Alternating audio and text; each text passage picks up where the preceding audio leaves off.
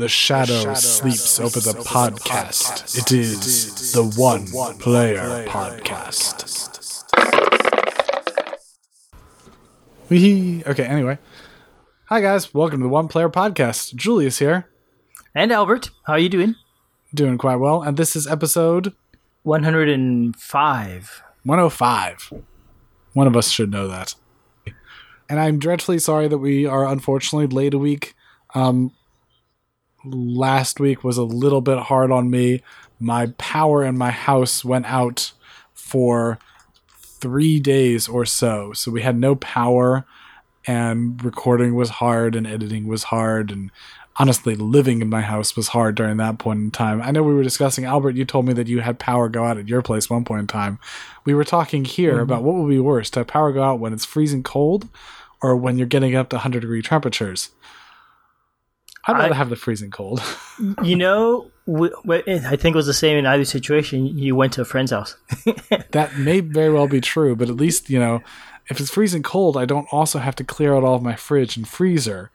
I could just open it. yeah. Well, no, but you know what happened is we lost the power and it was freezing cold and we put stuff out on the on the front porch. And you and you know, I think we lost power for something like 8 or 10 days and I think it was closer to 10. Uh. I don't remember for sure. Um it, the temperature was around freezing, and it was we had a, an ice storm, and so a lot of trees came down and brought down power lines, and then the power went, the temperature went back up, so all the stuff in the on the front porch thawed out. You know, in we less than a, ten days. So we lost. We had a thirty too. minute. We had a thirty minute storm in the middle of a heat wave. We're here having 100, 100 degree temperatures for the past two weeks. We've been having heat warnings. We had a 30 minute storm and it took out most of Memphis's electricity here. It was ridiculous. Wow. It's just ridiculous. That's unfortunate. So, yeah, so I'm sorry, running a bit late. will forgive us. oh, we know it's a new schedule. So, you have any news? Do I have any news? No, not really. Um, I probably should, but I don't. Well, I know you told me recently about this uh, sale going on.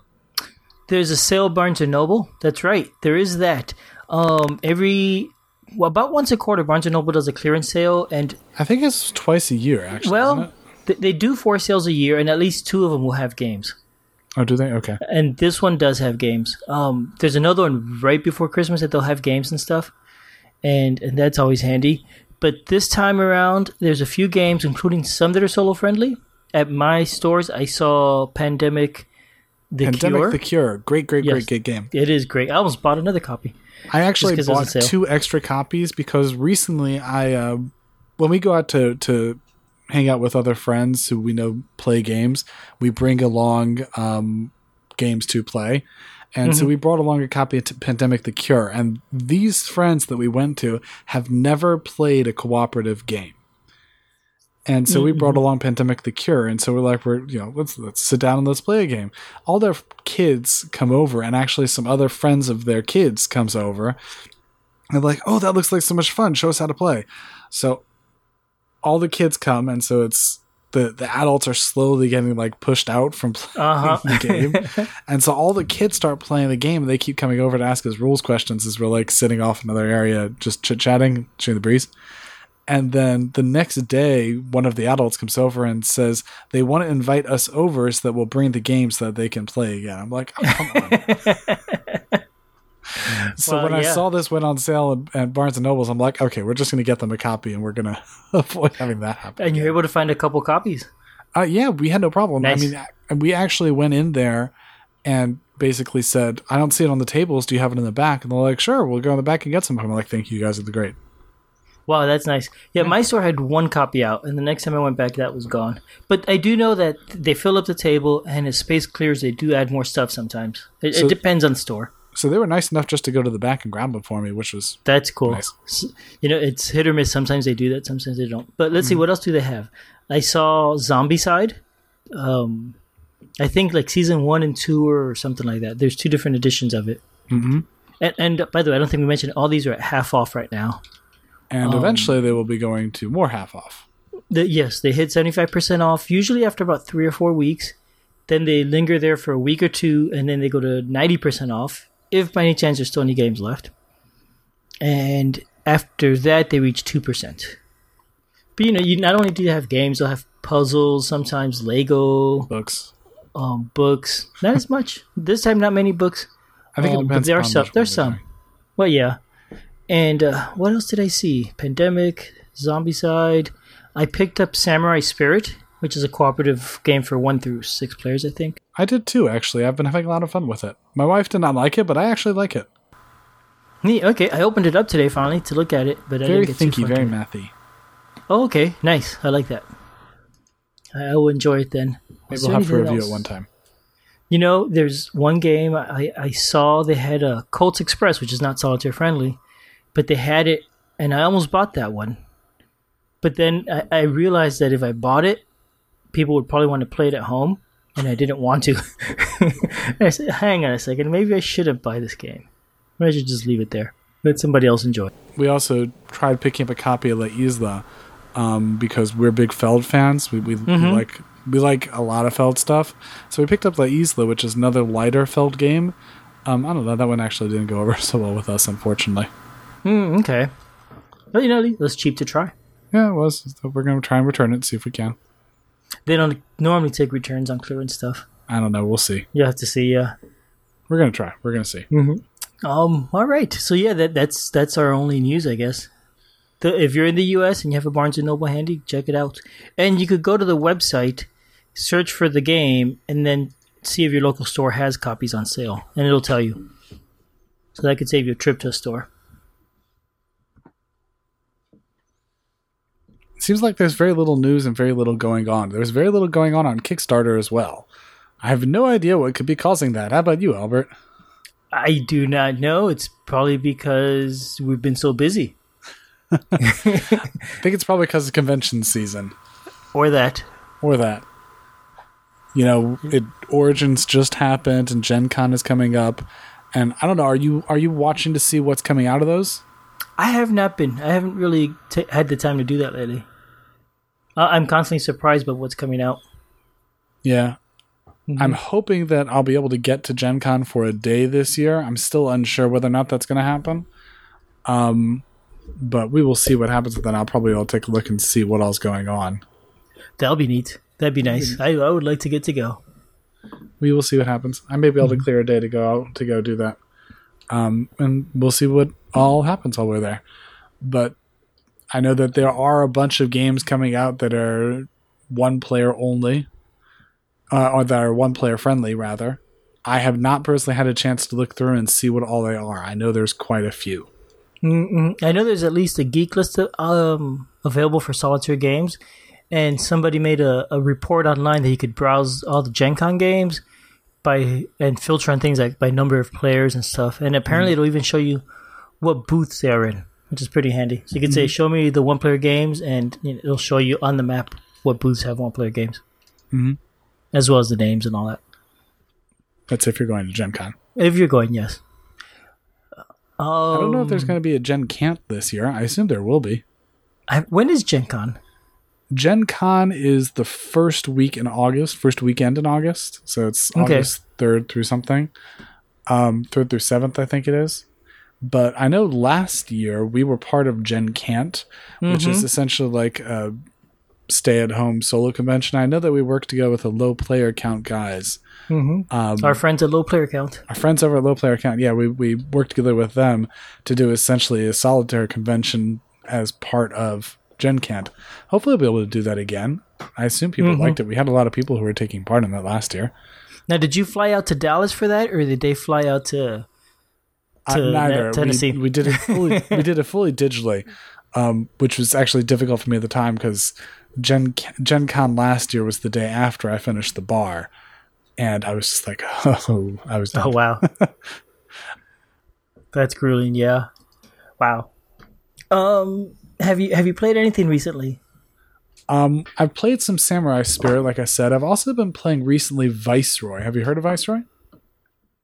No, I don't think so. I think I've seen it before, but I'm not sure. Mm-hmm. Um, so Viceroy, it's a pyramid building game where you're you have a hand of cards, and those cards have different advantages based upon where you put them in the pyramid, what level you put them in the pyramid, and they cost more to put them higher up, but they give you better advantages. And essentially, you're trying to get the most points out of them. And so you may be using them to get more cards or more gems, which is the resource you use to pay for things, or you may be using them to get other special uh, income methods, or just be using them to start building a point engine. And the game plays, I think it's over 12 rounds, and at the end of the rounds, at the end of the game, whoever has the most number of points wins.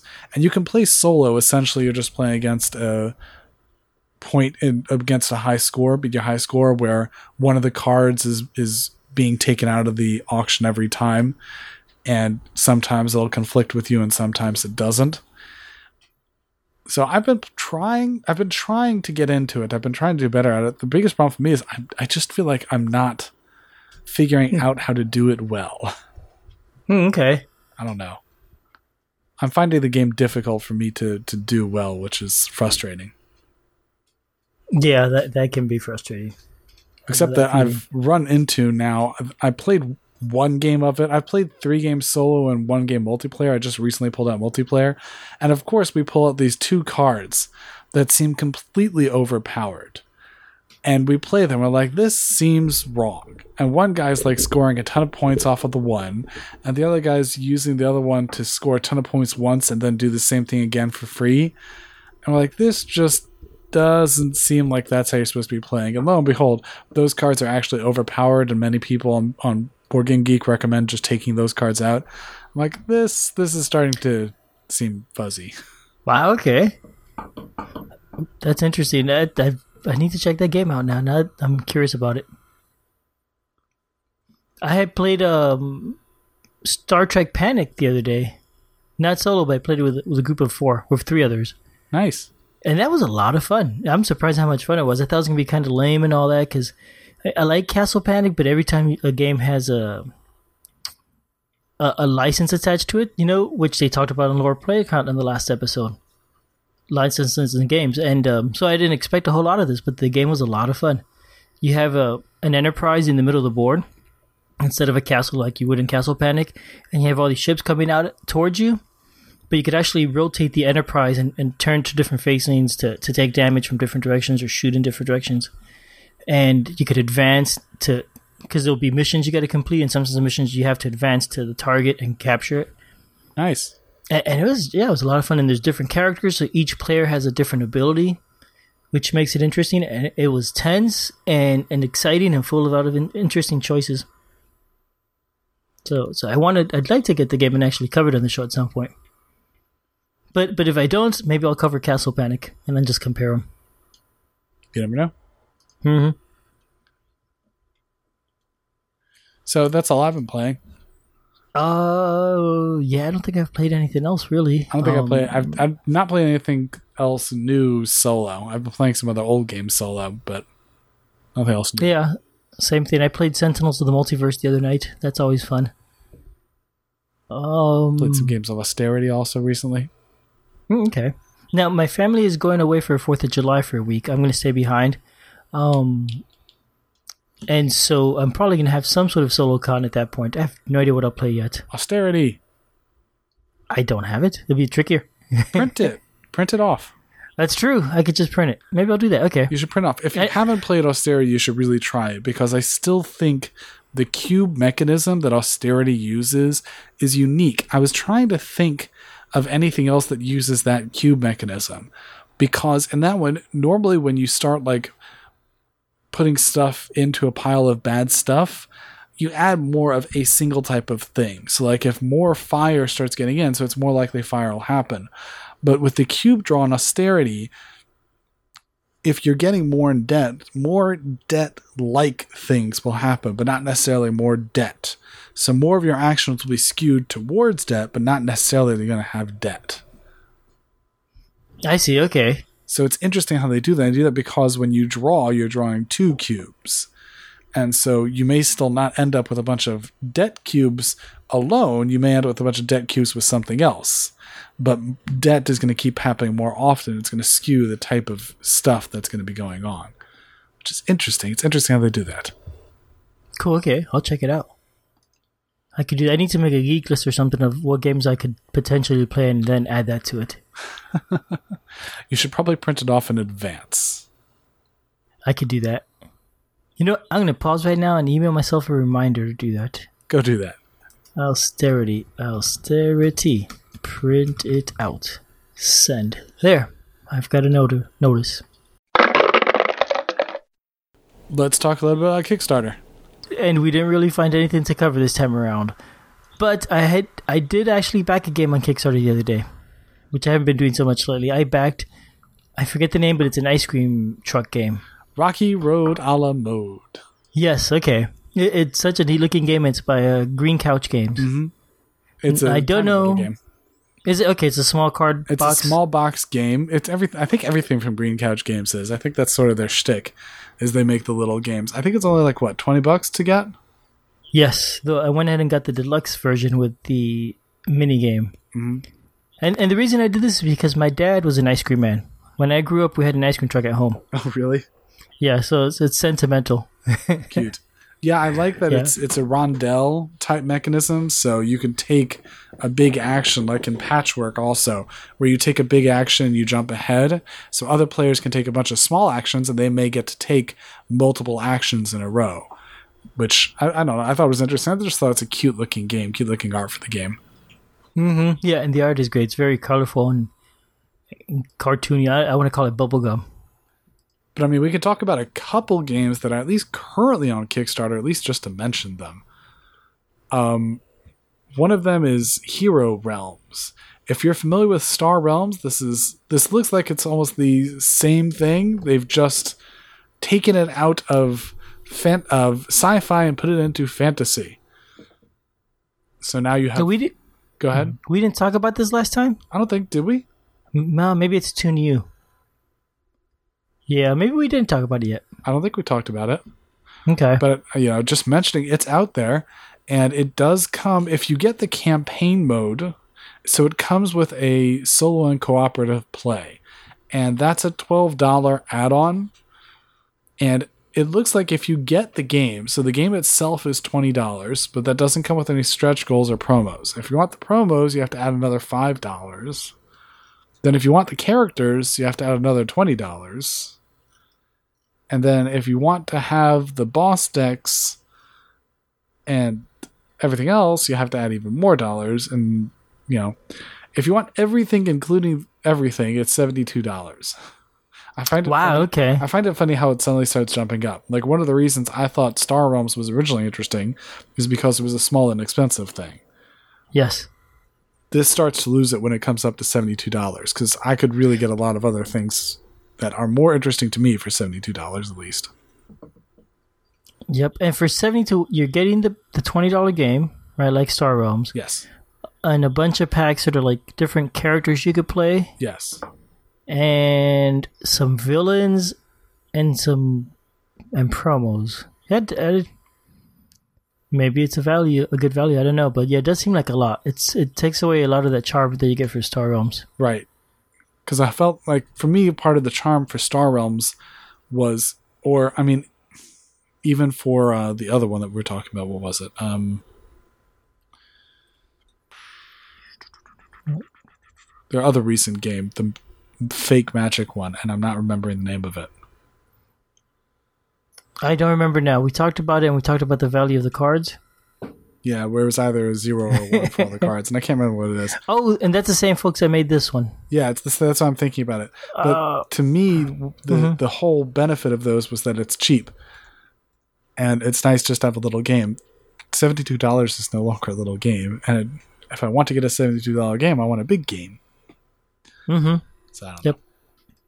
So I agree. Withholding judgment on that one. But that's Hero Realms if you're interested in it. Unfortunately, it's likely going to be ending quite soon after this is this is done. I think it's ending what July 15th. Um, maybe 13th. July 13th, which is July 13th. still more than 2 weeks. Yep. So you may still have time at this point. You know, and I would back it if I didn't already have Star Realms maybe. Yep. yep. But I don't feel like I need two games of the same thing. And Cthulhu Realms. I also have that, and that's basically again the same game. And then the other game that we found interesting, I know Albert and I were looking at this one pre-show. Um, we were looking at one called Wayward, a hunter's board game. And this is one that's on Kickstarter. It seems to be on Kickstarter by a very independent group. This one isn't going to be done funding until August 10th. And their goal was only about $1,500. And they've already got that goal surpassed, so they're already at 6,000. But I know Albert and I were trying to make sense of this Kickstarter. And this is one mm-hmm. that we just could not make sense of it seems like it has a lot of interesting things there, which is why we were trying to make sense of it. It's a one to eight player game with a game time of between two to three hours, and it can be either solo, co op, or competitive. And apparently, you make a persona in the game, and you actually, I'm not sure if you're writing all the cards or something like that. It's unclear to me. I'm not sure if it's an RPG it's honestly i mean even having having now looked at the page and tried to figure this stuff out it's not clear to me if this is an rpg or a board game. I don't know. Albert did you figure it out? I i got the impression it's a board game and that the the persona you're managing through a deck of cards um how that works exactly i, I couldn't tell either. I mean they don't have the there's no copy of the rules here there's what looks like about two hours of videos to try and figure it out they have one paragraph of the rules where you have a persona and you start to build it somehow. You build its backstory, its relationships, its strengths, its abilities, things like that. And then you get an adversary and you start making you know your normal life. And then at one point in time you now have to make a deal with the devil, looks like. And you have to therefore it sounds like you have an adversary. So because you made a deal you get some super special powers and you then have to figure out how to break your deal because it's a bad thing by hunting down fiends and getting more powers and items and stuff like that. I mean the theme sounds interesting that you made a deal with the devil and now you're trying to break it using the powers that were given to you it would be an interesting novel. It probably would be an interesting game. The game looks cool. I know that I saw one piece of card art that they have, which is this what looks like the bad guy, which is basically a wreath in flames woman, which looks interesting. And it looks like they're trying to make it very real world. And so one of the, the boards is pictures of the world game looks interesting, but I just have no idea. Yeah, it, it's hard to say. It really is hard to make a judgment. I I don't know that I'd watch the two hours of videos to figure it out.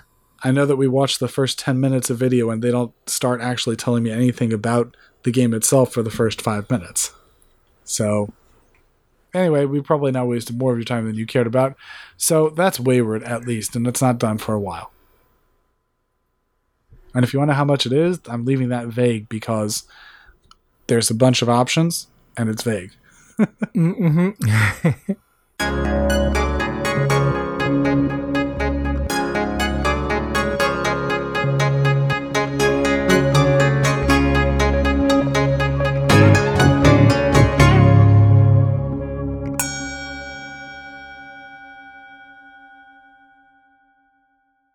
All right, and let's talk about today's game then. So let's talk about the Shadow over Westminster. Um, the Shadow over Westminster is a cooperative game, a co-op game, where each of the players is a member of the agency, and the agency is a group dedicated to preventing the end of the world. They are there to stop the darkness from overwhelming the world and this is almost like eldritch horror type thing where there is some sort of darkness some t- sort of evil that keeps coming out and they just keep popping up to beat it back down.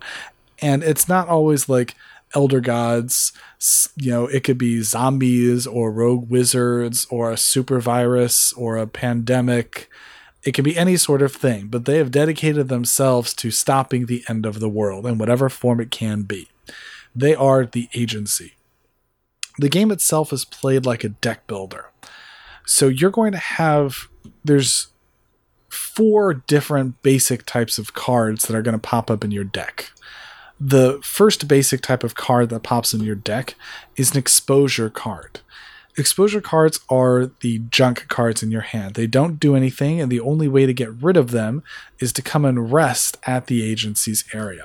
So they're just junk cards, and they'll come into your hand through various different ways, and we'll get to that later.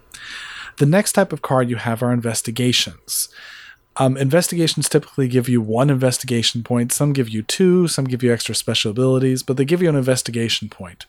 And when you go on an investigation, which is you're going to go beat off a bad guy, um, you get to play the investigations out to your played area. And once you have enough investigation built up, you beat the bad guy and you get to collect the bad guy card as a reward. And that bad guy card is the third type of card that you can have in your deck.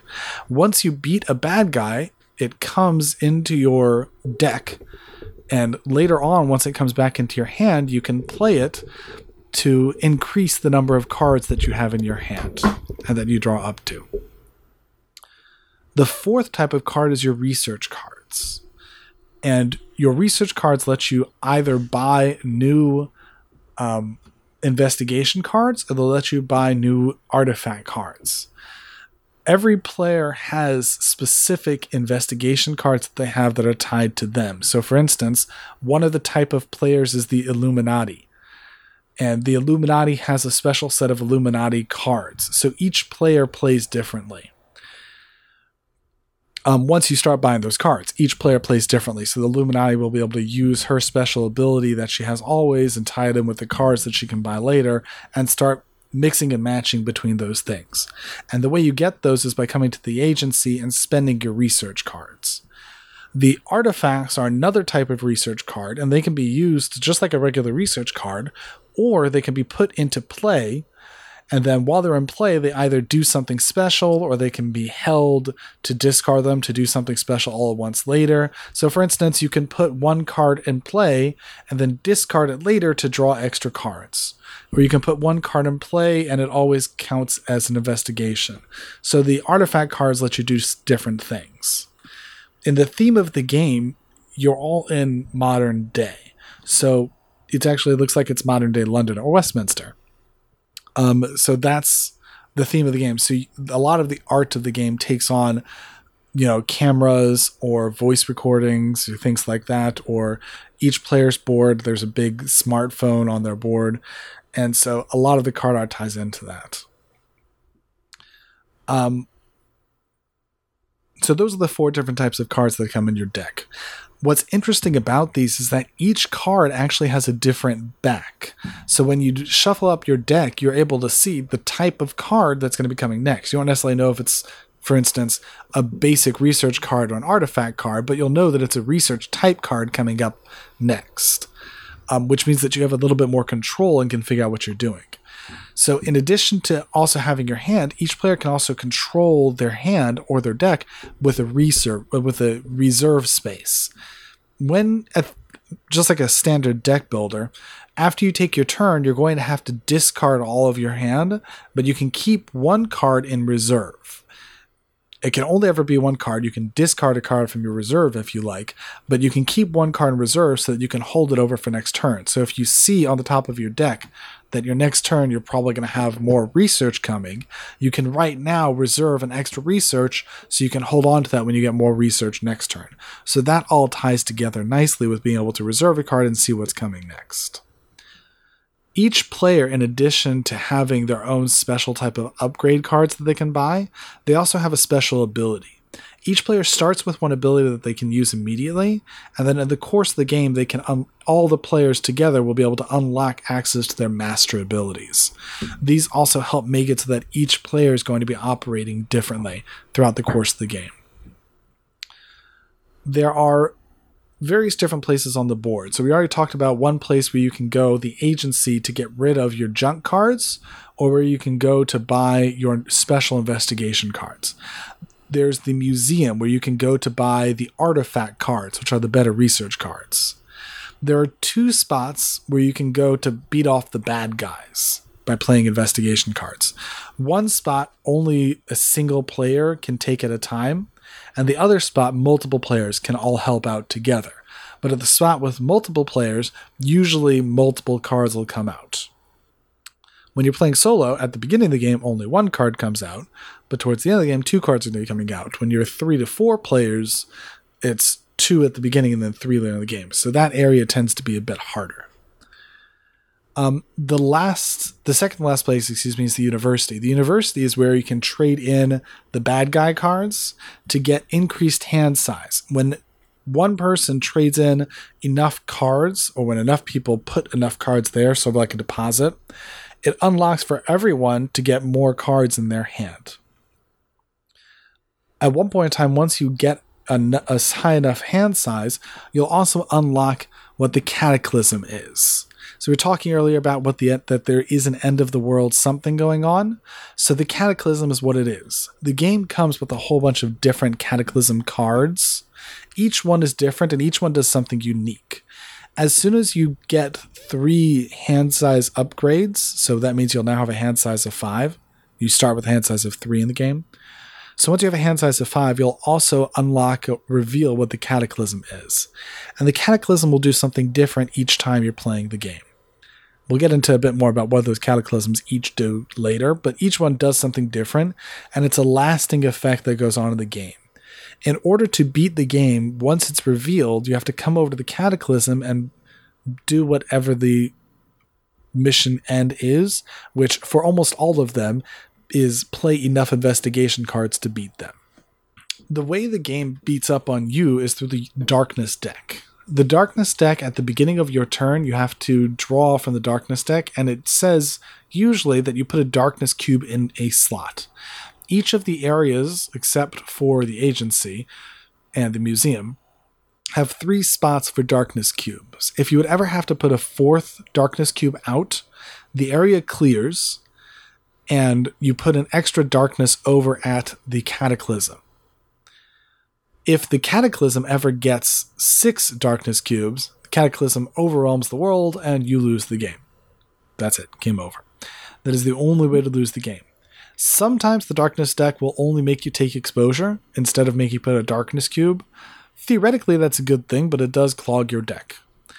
The other way you get exposure cards is if you're in the middle of an investigation. Sometimes investigations you may not have enough in your hand to beat a whole investigation. Then you'll have to keep fighting an, an investigation over multiple turns. Each turn that you're still in investigation, you have to take another exposure card and put it in your deck. So you want to try and finish off investigations as fast as you can. Hmm, okay. And I think that's about all of the rules. So the basic goal of the game is it's a deck builder. You're trying to power up your deck by increasing your hand size and buying better artifacts and better investigations, eventually revealing the cataclysm and then going to the cataclysm and beating it off. Okay, sounds simple. It's it's a relatively simple game. It's about on the complexity level of something like a pandemic, which for me is almost a good thing. Um, when I've been playing this both myself and with a lot of other people, being able to pull it out and have it be on that complexity level, it's not like a Nemo's War, for example, or a um, you know a more complicated game. the The game is pretty simple and takes the mechanics that it does pretty easily.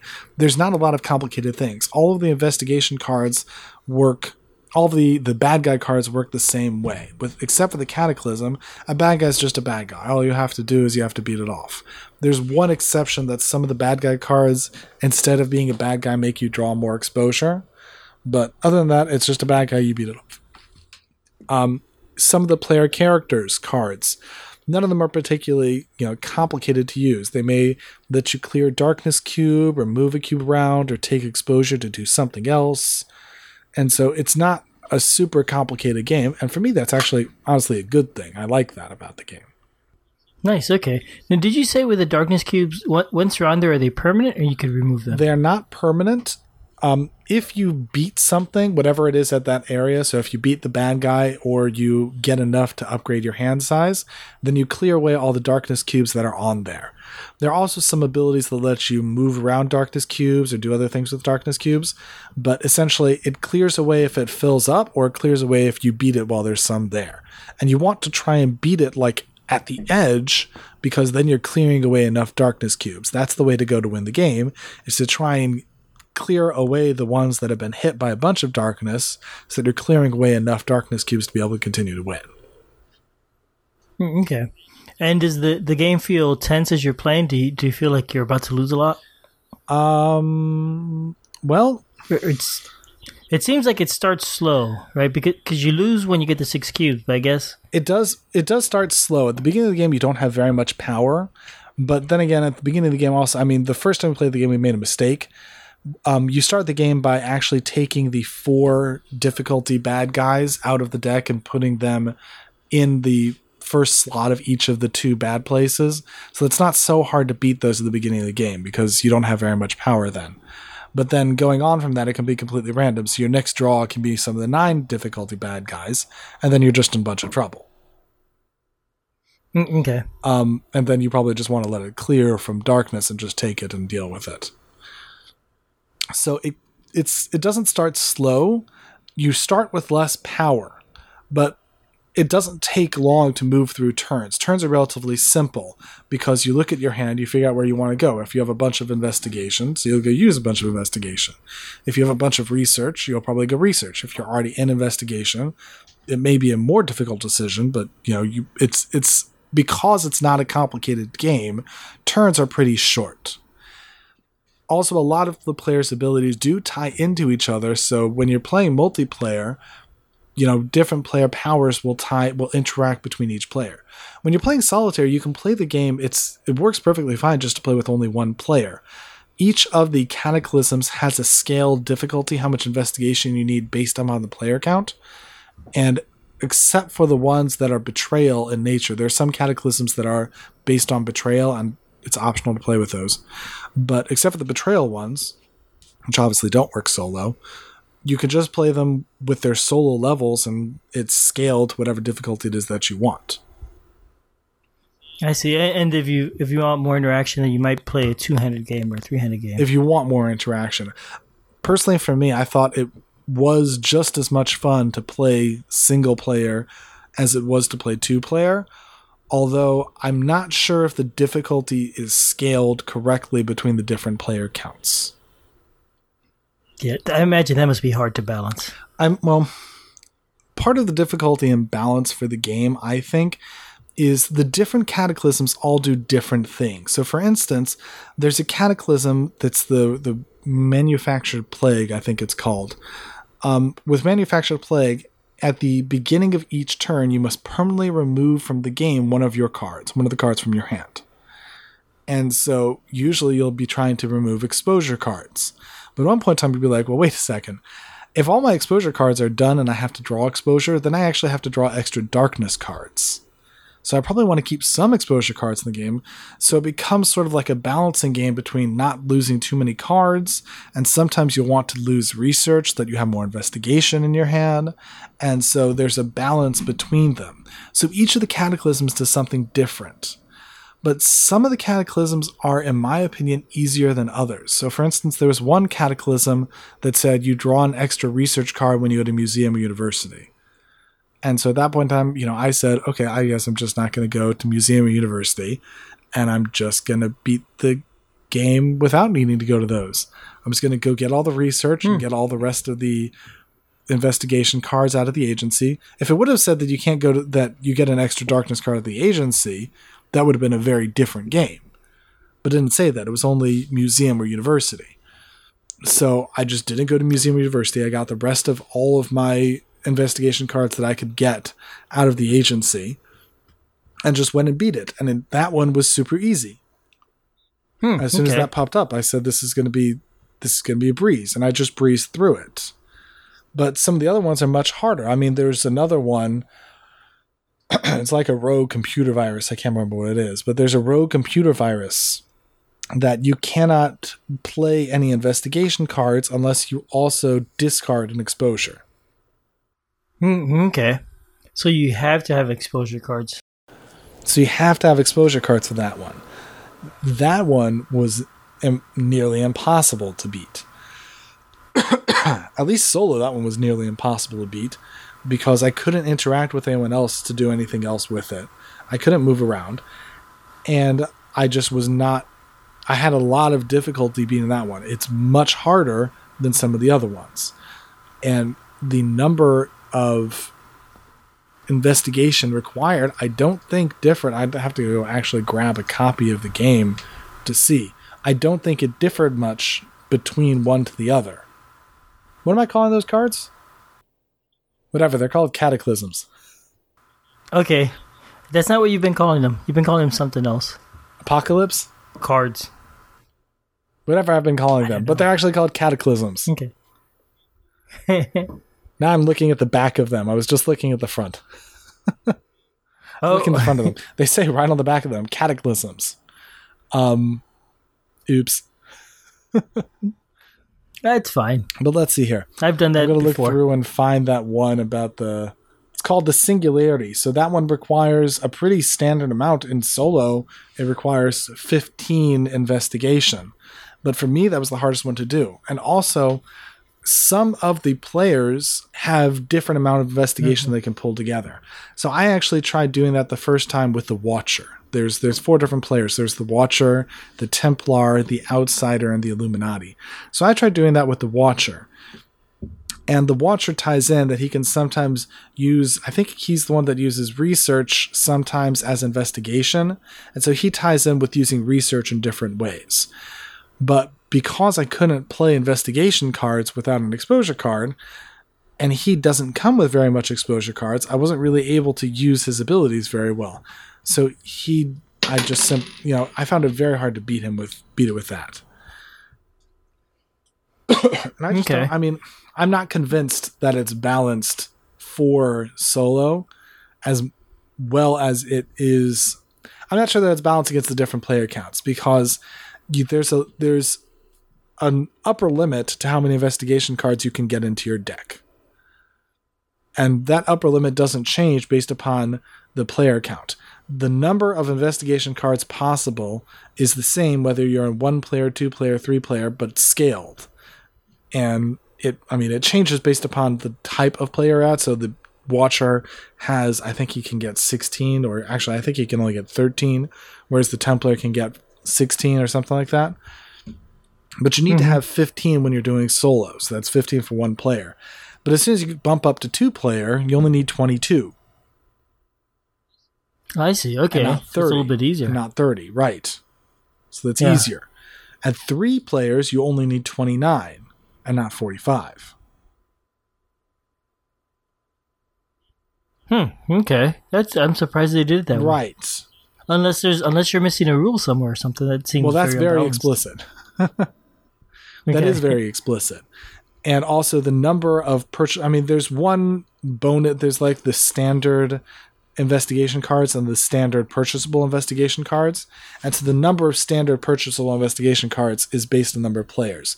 So there's two at one player, four at uh, two players, etc. I see. So okay. It seems like the game is harder at lower player counts than at higher player counts. It seems. Gotcha. Okay, so now this game was originally available via Kickstarter. Do you know if this has a Kickstarter extras and that sort of thing? If, I think that, that, there edition? were no Kickstarter extras for the game. I think that the Kickstarter stuff was only an upgrade on some of the art. Okay, so it's something everybody yes. would have gotten. But I will tell you, I do like the art a lot. The art is pretty cool. Mm, okay. The theme of the game, like I said, is set in modern day. So when you're going to do a bad guy, what you actually see is it's a small little MP3 player, and it's it reads as if it's recording of a guy who's talking about the bad thing he saw. So, for instance, there's one that's like the shadows on the wall, and the text in the card is I saw a shadow lurking around with mysteriously flitting at the edges of my visions. I don't know whether or not it's going to pop out of the wall at me or something like that. But it reads as if it's a guy walking around with his MP3 player recording what it is that he's seeing while he's investigating whatever the bad thing is. And with the artifacts, they're digital cameras with a picture of whatever the artifact is. Mm, okay. Yeah. It's like, you know, when you take a picture and it pops up on the back of the screen of the camera. So that's what it looks like. Like you're looking at a picture on the screen of a camera. And all the cataclysms are all based on real world stuff. Like one's, you know, manufactured plague looks like a modern day type thing and all of the art and there's a story in the back of the game box, which sort of talks about the different characters and what they are. And it actually tells a story, and each character feels unique to me, um, as opposed to other games that I've mentioned on this podcast before. but I mean, each character feels different. Like the outsider is essentially a bad guy who was lost and found himself to the human world and decided to act like a good guy. And so he's the one who it seems like founded the agency and is pulling together these other three character types. And so the outsider walks through and meets the other ones and interacts with them as he's recruiting them to do whatever it is that the bad thing is. So each one of them feels like they have a unique story, in addition to having a unique method of playing, which is neat. Nice, okay. Now, is this game available? I'm looking online. I don't see it a Cool Stuff Inc. Or it would be a hard to find game. So if you find a copy, pick it up right away. Um, I think that it's actually a recently released game, so I didn't have any issue finding it. So maybe it's just the first place I went to was the wrong one. Make sure you're spelling it right too. Yeah, it's a tricky word. It is shadow the shadow over Westminster. It's not shadows over Westminster. It is the shadow over Westminster. Yeah, I'm just searching for Westminster. That would work. I know it's available directly from the guy's website um, for fifty dollars, including shipping. Okay. And I do not know if it's going to be available anywhere else. I have no idea. okay, fair enough. So, so that's a place to check if you want. Check with a publisher, and if you want to get it locally, you may ask, you know, ask your store. And that and that website is ccwgames.com. Okay. And I have no idea whether or not he's going to be releasing it more widely or not. I mean, in terms of a couple other nitpicks that I had with the game, when you spread out the whole game, according to the rules, you're supposed to put the different card decks on the outside of the board. And there's no spots on the board indicating where you put stuff, except for the bad guys and the artifacts. But the draw deck for the artifacts and the reward decks for the players, the stuff you get from the agency, and the darkness card and all of that, there's nowhere on the board to put those. But the board looks like it has plenty of room to have had spots for all of those things. You know, you could have put the darkness over by the um, cataclysm card. You could have put the reward research cards by the bad guy decks. And I mean, even when I'm playing the game, I put all those in those spots because it takes up less board room and there's plenty of room on the board to do that. I do not know why they did not just put spaces on the board for those things. Um, the other nitpick I have for the game is each player has their own player board, which again shows a very brief blurb about what your character is, and each player board actually has two sides to it. There's the Illuminati and the Illuminati Shadow, for example. So each side has sort of a light and a dark side. And by dark, I mean just like a little bit dark. Still on the hmm. side of good, but a little bit darker on the side of good. Like chaotic good type thing. Um, and each side has a different set of powers. So each side plays slightly differently, which is interesting. It adds to the replayability. And it's a lot of fun. And each player has their own actual mini. There are four minis that come with the game that are sculpted to match the art for each of the characters. The minis are all in one color. They are red, green, gray, purple. But there's nothing on the cards for the players that indicate what color you are. You have to remember. I would have liked to have seen somewhere show up the color scheme for the character on the card so that I can look at the card and be like, oh, I'm green, I'm going to look for the green mini. But it's not there. Mm-hmm. It, th- that can be annoying. It's it's not as bad when it's a cooperative game, but that could that's always annoying when when it's hard to tell who's where mm-hmm. and what. No, I, I, would have preferred to have seen that there, but I mean, yeah. those are like nitpicks on what is, in my opinion, a, a good game. I know that I've been bringing this out with other people, and I've been getting a lot of requests to play it. It is not a heavy, deep game, but it is a lot of fun to play. Being able, you get a lot of ability to plan in the game. you get the chance to see what the next card coming out of your deck is. So you have a lot of ability to control, and you really feel like you're in control. You really feel like you're being able to reserve cards and plan ahead and go get cool artifacts and use your neat abilities. And the fact that, you know, there are, for all intents and purposes, really eight characters in the game. There's a whole bunch of cataclysms. Let's see here. How many cataclysms? Looking at the list, there are 15 different cataclysms, each oh, one wow. doing something different. Now, four of those are betrayals, and one of them is a weird one that sort of requires multiplayers also. So if you're playing solo, it only has 11. But still, each one of those is different, and each one of them feels like it does something different. Now, then, granted, some of those are harder and some of those are easier. And, you know, you sort of luck the draw about whether or not it's going to be easy or hard to beat the game at the end of the game. Now, that could also be. That could also be because I've now played the game a dozen times more. I've, I've really played the mm-hmm. game a lot, and that probably attests to the fact that I do like it a lot. And at this point in time, I'm pretty good at the game. I am finding the game easy to do. And I know that when I looked up on BGG about how to make the game harder, they recommended take out exposure cards from the deck. That doesn't make the game harder for hmm. me. Hmm. Okay. So, I mean, what I would love to see would be an expansion or something like that, or even like a print and play deck of darkness cards that are harder darkness cards. And I can already, I mean, I can imagine how to do something like that and get like harder darkness cards that do multiple effects or that interact in the players or like make you discard a card or make you lose a research or do various different things and make the darkness card a bit more interactive to make the game more difficult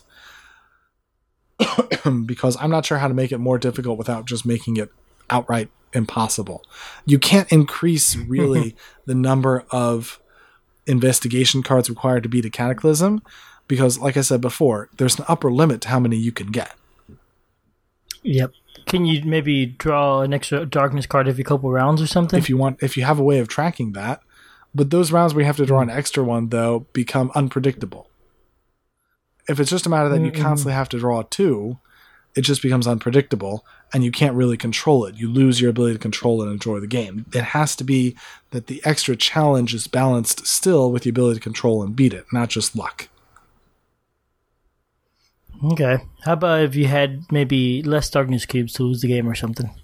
Instead of six, it was five or something. Wouldn't wouldn't stop me from beating the game easily. In all honesty. Wow. Okay. I'm typically beating the game at this point in time with two darkness cubes out. Wow. On the cataclysm. Well, expansion. We need an expansion. I mean, I the, the just the reason why I played it so much is because bringing this game to my game group and playing myself, I like it. I, am a mm-hmm. I'm a big fan of the game. Its simplicity is what's really a draw, and the fact that the your deck has different card backs, which really help you feel like you're in control and and planning and doing a lot of stuff. The I I don't know very many games that do marked backs like that. Not very many at all for one thing, it's difficult. You have to like shuffle under the table so you don't see what you're doing. I can't think of any other games that do marked backs. Can you? I know I've seen one or two before, and I can't remember what they are. You know what I've been playing with my son lately is Flip mm-hmm. City, and that doesn't have marked backs, but the cards are two sided, and so you have the same issue. You got to kind of shuffle under right. the the table. Right. But that's not a matter that you see what's coming. What's up is what you already have with Flip City. Yeah. So this one you see what's coming, and combined with the ability to do your reserve, you can really start controlling your deck and doing a lot of different things. Now there is one point that we house ruled is that you're not allowed to look through your discard to figure out what's in your discard. But like I said, there's an upper limit to how much investigation you have. So if it takes 15 investigation to go beat the bad guy, you may want to look through your deck and be like, well, do I have 50 investigation? If I had at the beginning of the game looked and counted up how much the maximum I could buy is, I would know. But I didn't. So I just house rule I just let you figure out how much you have and see whether or not you can beat it. mm-hmm. Yeah, I, I wish on BGG there was more pictures of the art in the game. There's only nine pictures total. Well, I think if you look at the website, you can see more pictures of the art. Mm, Let me see if okay. I can show you some. Just a second. If you look at the website right here, you can see some pictures of the art. If you look here, you can see some pictures of the art. If you look here, you can see more pictures of the art. I wish the rules were actually online also, but they didn't upload the rules in a PDF anywhere, to my knowledge. Okay, yeah, this has a lot more art.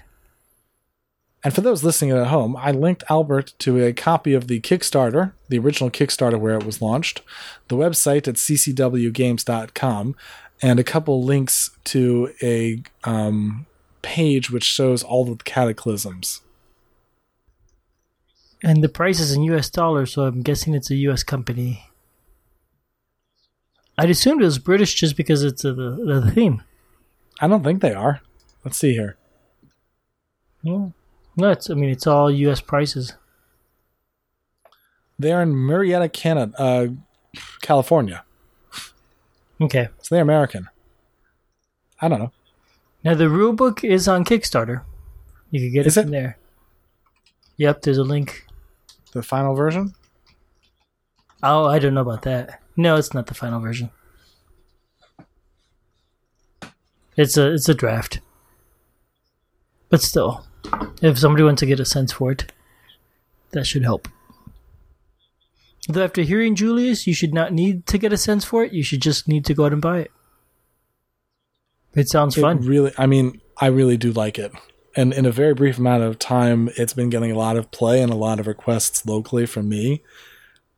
And this this having the marked back thing was so unique and interesting to me and it just gives you a sense of being able to see what's coming and start planning for what's coming that's interesting to do. Nice. The one i mean i've heard some other people talk about how the game is slow to play. I think that because it's a simple to play game it doesn't a single turn doesn't take very long. And you know you just you sort of have to just repeat through building up your power to a certain degree until you can take on the cataclysm. But once you reveal the cataclysm, often that starts changing how it is that you're going to do. So it can't be too much just it's not rinse and repeat of everything else. Like the I was talking already about the manufactured plague where you have to start discarding cards or where you have to do you have to keep in play a um, disturbance card in order to be able to um, move to the Cataclysm. So you first have to go beat an extra couple times to get more Disturbance cards in play. Or you can play exposure cards. So you want to get exposure cards in order to beat the Cataclysm. So each one of these plays differently, and so it becomes it changes how it is that you're going to go ahead and play. So I don't think it's it's not repetitive, and it doesn't feel like you're being repetitive. I see. Okay. It's not a ton of decisions, but I think that's the honestly that's the joy of the game. Neat. So only minor, minor, a minor couple critiques. There's a couple things that I would have personally changed, but in my opinion, those are minor critiques. Overall, big thumbs up. Great medium, great medium lightweight game, light co-op game. Decker, very good. Very cool. Thank you. Well, Albert, you, we've talked about this a lot, but the real question is, what's it missing?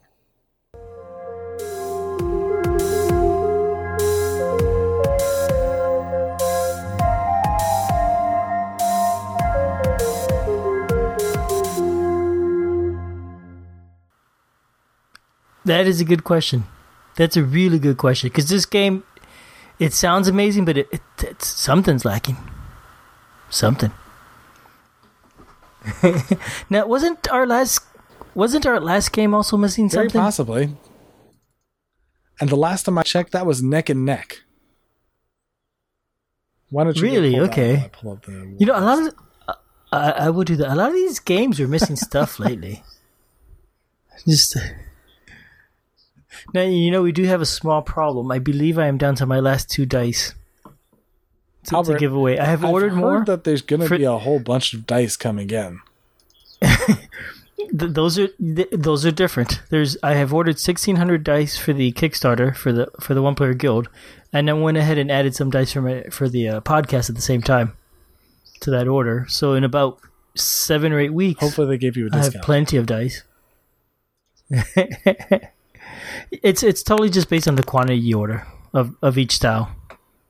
So, so I ordered a bunch this time. I think I ordered like hundred dice, which which makes it cheaper. Mm-hmm. Seventy five cents a die. Are you pulling maybe? up the last one? Yes, yes. I, I'm just chit chatting while I look for it. Guild forums. Here we go. What's it missing? Episode 104. So, so the last time we talked about um Mo Money, and and you seem to think the game needed more marsupials and bananas, and, and I felt it needed more mirrors. And you know, we we let the uh, listeners decide, and the listeners decided Oh, really? that we're both equally right. Neck and neck. yes, it's Oh, a tie, God. nine to nine, nine to nine. Yep. Oh gosh. well, now so what do we do? so there you go. It's undecided. You know, the fact is the game really doesn't need either one of those. It's just your only choices. They couldn't they couldn't pick. They're equally bad. is Be what it is. nice. Well, you know, I may I might have voted for marsupials because they're cute. They don't eat bananas, but they're cute. So, well, there you go. Let's move on to the next one. It's a draw. Well, the problem is, is we don't know who's going to go first now. Um, who went for? You went first last time. Yes, you went first, I believe. Yes, right, because you went first, and instead of speaking about mirrors, I decided to just have a rebuttal and say marsupials don't eat bananas. That that, that was my strong. All right, so we said I'm going first again. so our two words for today Sure. are I am going to be doing oranges, courtesy of Mo. That's not so bad. You, on the other Mm, hand, mhm. courtesy of Lynn, and thank you, Lynn, for your new submission. Um, you are doing door to door salesman. Ah, okay. Door to door, door to door salesman, Yeah, totally. and oranges. oh boy! a second. I wish I had oranges. That's I mean, it's so obvious there. I would know exactly what to say. And where'd my timer go? Okay, on your mark, get set, go. this game really needs more oranges because vitamin C helps drive away the devil and you can have oranges mess up computers and the game is very much based upon computers and digital technology and if you squeeze orange juice on computers it's a bad thing so you beat everyone Keep going. I want to hear more.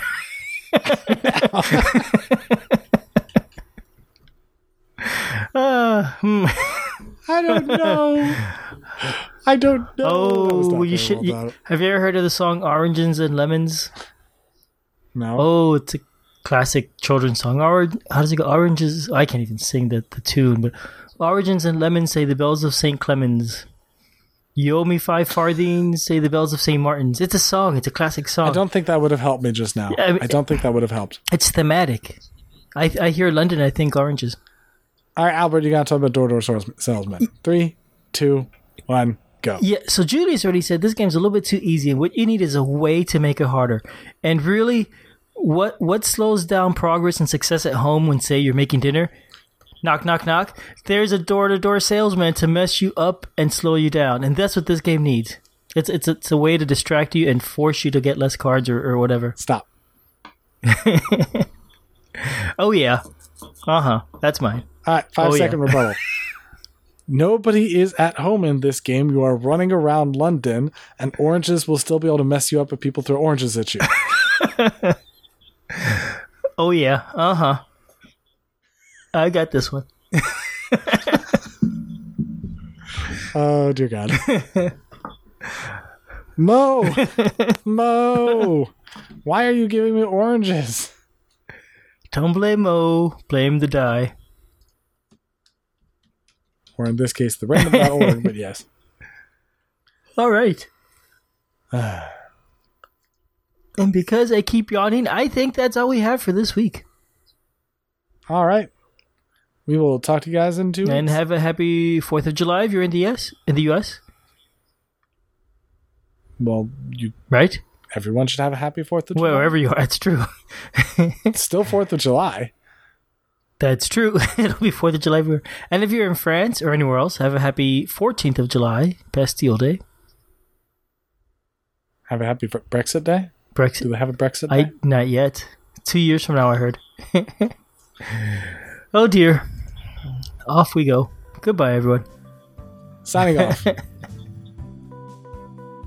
Thanks for listening. We love feedback, so we love hearing from you. You can reach me at julius at oneplayerpodcast.com or JLBird on BGG, and Albert can be reached at albert at oneplayerpodcast.com or Fractaloon on BGG.